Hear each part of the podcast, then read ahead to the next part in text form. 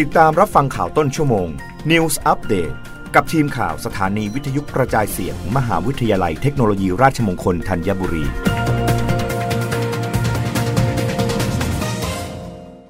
รับฟังข่าวต้นชั่วโมง โดยทีมข่าววิทยุราชมงคลธัญบุรีค่ะ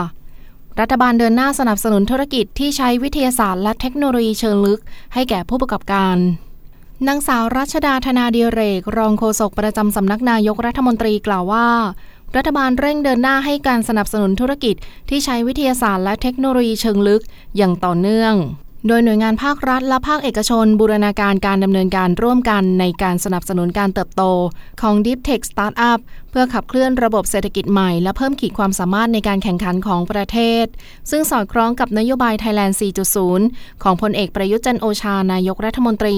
และรัฐมนตรีว่าการกระทรวงกลาโหม ที่มุ่งเน้นการยกระดับขีดความสามารถในการแข่งขันของประเทศ โดยใช้องค์ความรู้และนวัตกรรมในการขับเคลื่อนเศรษฐกิจของประเทศ ทั้งนี้หน่วยบริหารและจัดการทุนด้านการเพิ่มความสามารถในการแข่งขันของประเทศ ได้ให้ทุนวิจัยไปที่มหาวิทยาลัยและองค์กรรวม 10 แห่ง11 แพลตฟอร์ม ซึ่งสำนักงงานพัฒนาวิทยาศาสตร์และเทคโนโลยีแห่งชาติหรือ สวทช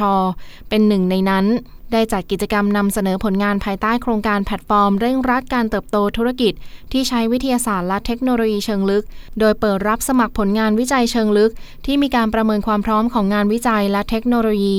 หรือ TRL ไม่น้อยกว่าระดับ 4 และมีศักยภาพทางด้านการตลาดใน 3 กลุ่มเทคโนโลยี ได้แก่ Food Technology Healthcare of Technology และ Internet of Things โดยในปีนี้มีผู้ผ่านเข้าร่วมโครงการจำนวน 22 ทีม ซึ่งผู้เข้าร่วมโครงการสามารถใช้ระบบนิเวศวิจัย และนวัตกรรมของ สวทช